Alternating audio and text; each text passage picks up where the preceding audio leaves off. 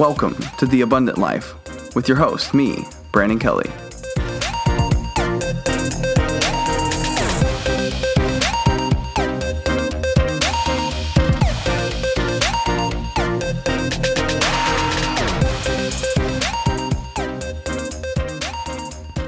Hey, welcome to episode thirteen of The Abundant Life. I am your host, Brandon Kelly, and I am totally stoked that you are here and about to spend the next fifteen minutes with me.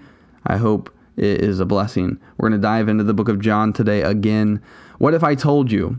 What if I told you that there is something better than heaven? What if I told you that the thing that you've been thinking about as far as heaven goes has been slightly wrong?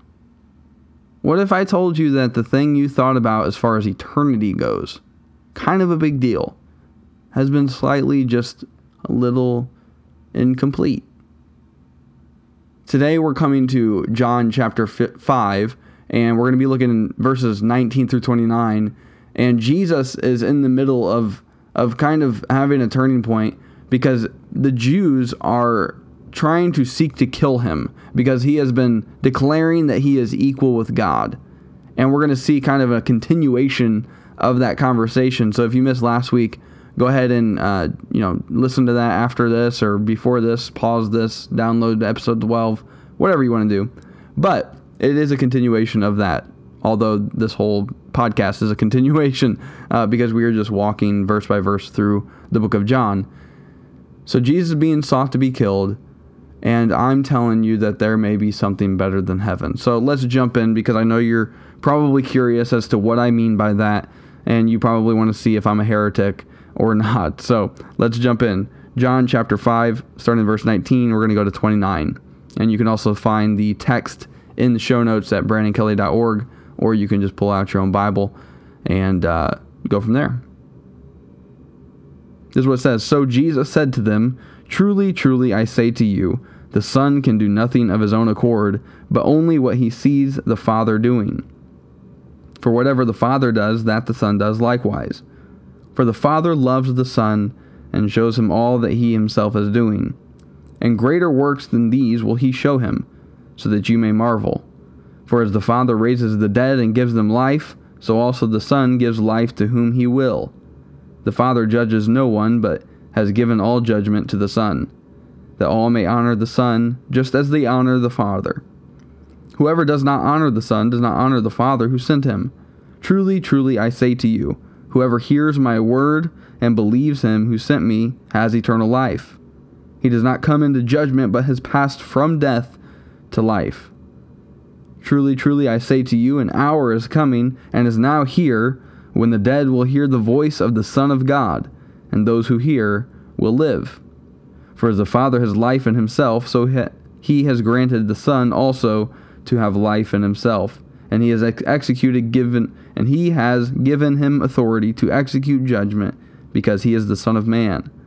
Do not marvel at this, for an hour is coming when all who are in the tombs will hear his voice and come out, those who have done good to the resurrection of life, and those who have done evil to the resurrection of judgment."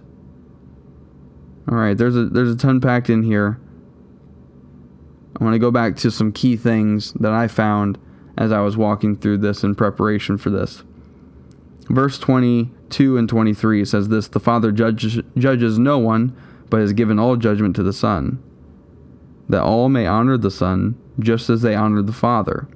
Whoever does not honor the Son does not honor the Father who sent him." So, we see this connection with those who do evil in the in the last uh, verse going to an to a resurrection of judgment. They go to, to be judged by God.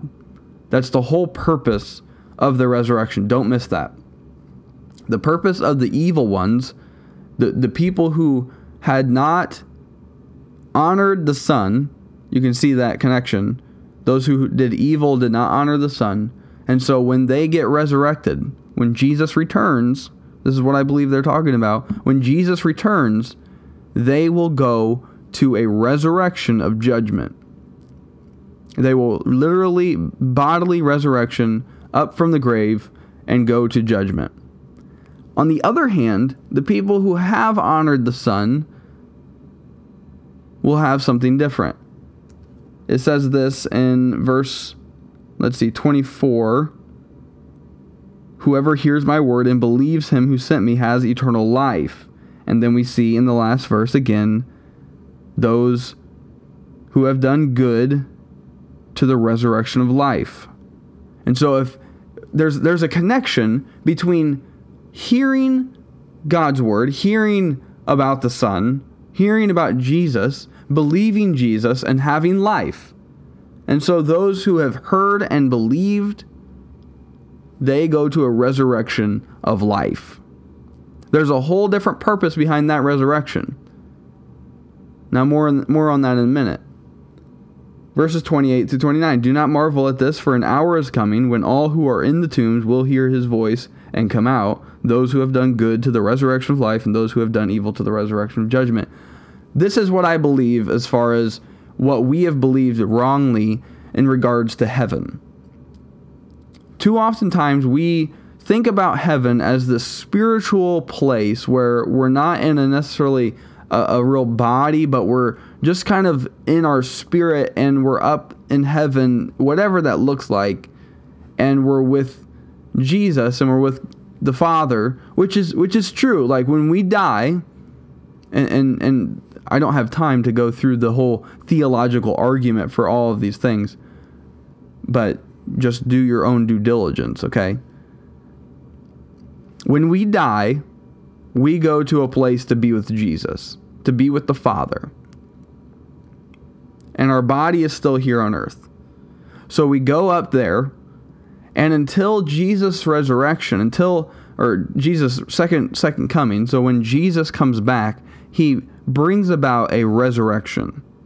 And and the thing we think about heaven is always missing missing this idea of resurrection.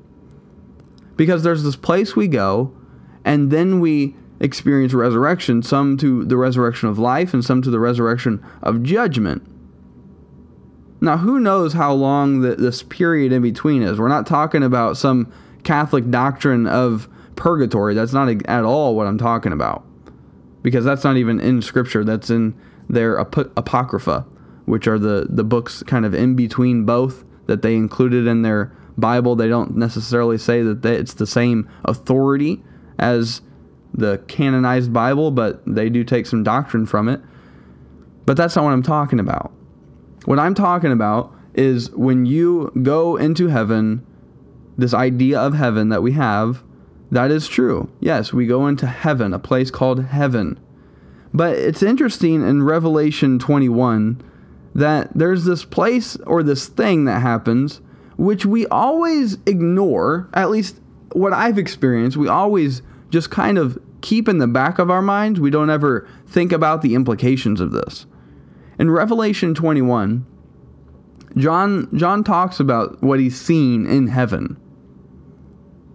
He says this in verse one, and I'm going to go on to uh, verse four. Then I saw a new heaven and a new earth, for the first heaven and the first earth had passed away. Now, what do you mean? What do you, what do you mean, John? How how can a heaven how can heaven pass away? How can the earth pass away? Well, the, the earth passing away doesn't doesn't sound like too far fetched. But but heaven, heaven passing away, that's what he says. For the first heaven and the first earth had passed away. What do you see? What does he see? A new heaven and a new earth, something new. And the sea was no more. There was no ocean. Verse two, and I saw the holy city, New Jerusalem, coming down out of heaven from God, prepared as a bride adorned for her husband. There's this bride and groom imagery that we get from Jesus and the church. And I, I kind of wonder if that's what he's talking about. Uh, verse three, and I heard a loud voice from the throne saying, behold, this is so important, the dwelling place of God is with man. He will dwell with them, and they will be his people. And God himself will be with them as their God.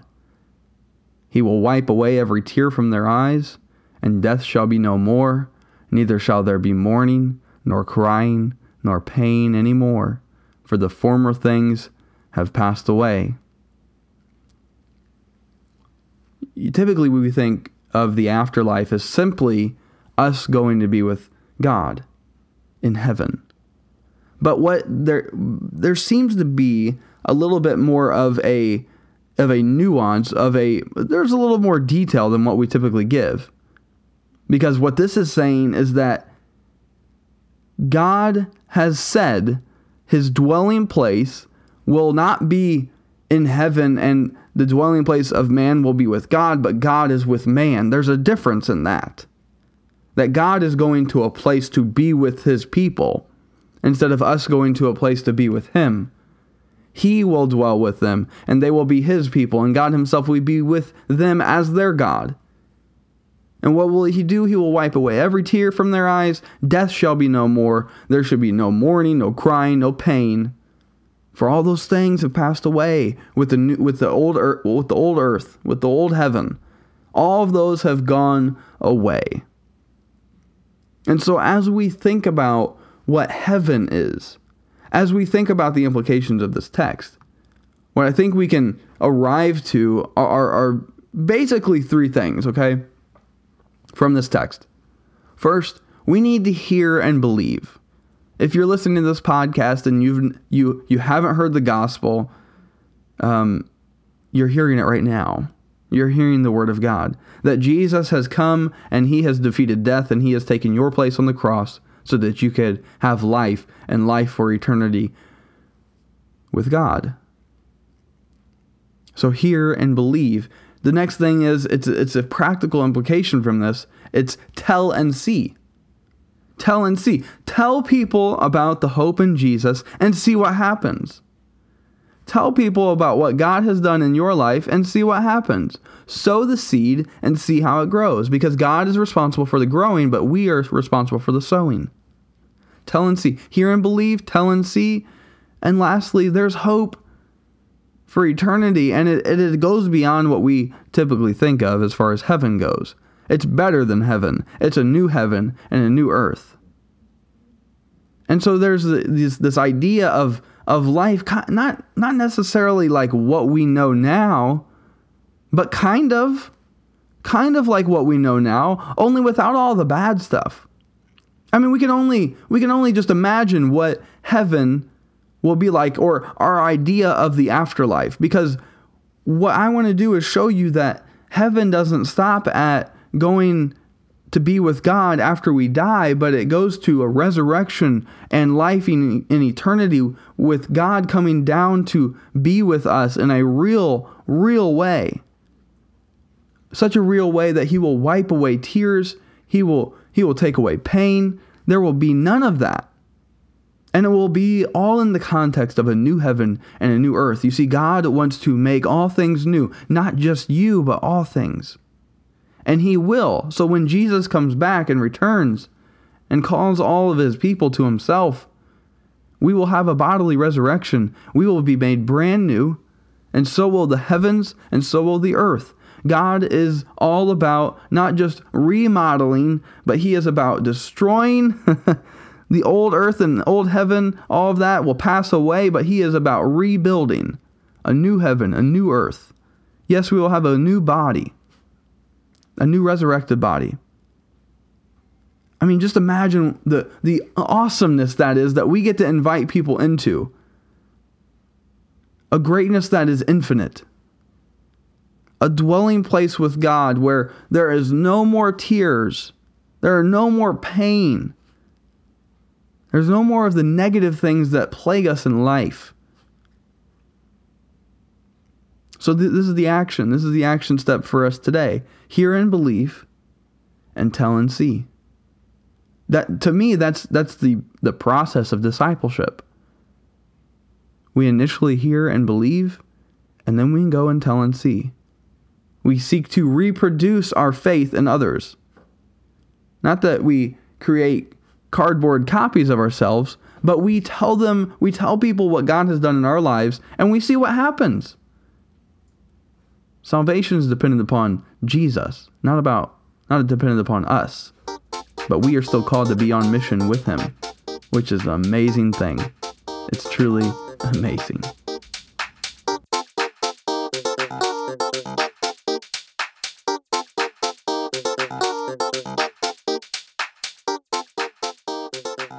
Hey, thanks so much for joining me on episode thirteen of The Abundant Life. Hope it's been encouraging and challenging to you. If it has, would you go on to iTunes or Stitcher and leave a rating, a review, and subscribe? That would be awesome. You can also subscribe on brandon kelly dot org. I've got an awesome gift for you if you subscribe. It is a four-week audio course and devotional. It's a daily devotional. Got a ton of value packed in there, all for free. All you got to do is subscribe. So go to brandon kelly dot org and do that. That would be awesome. And until next time, continue living the abundant life in Jesus Christ, the life that he came to bring us. Have a great week.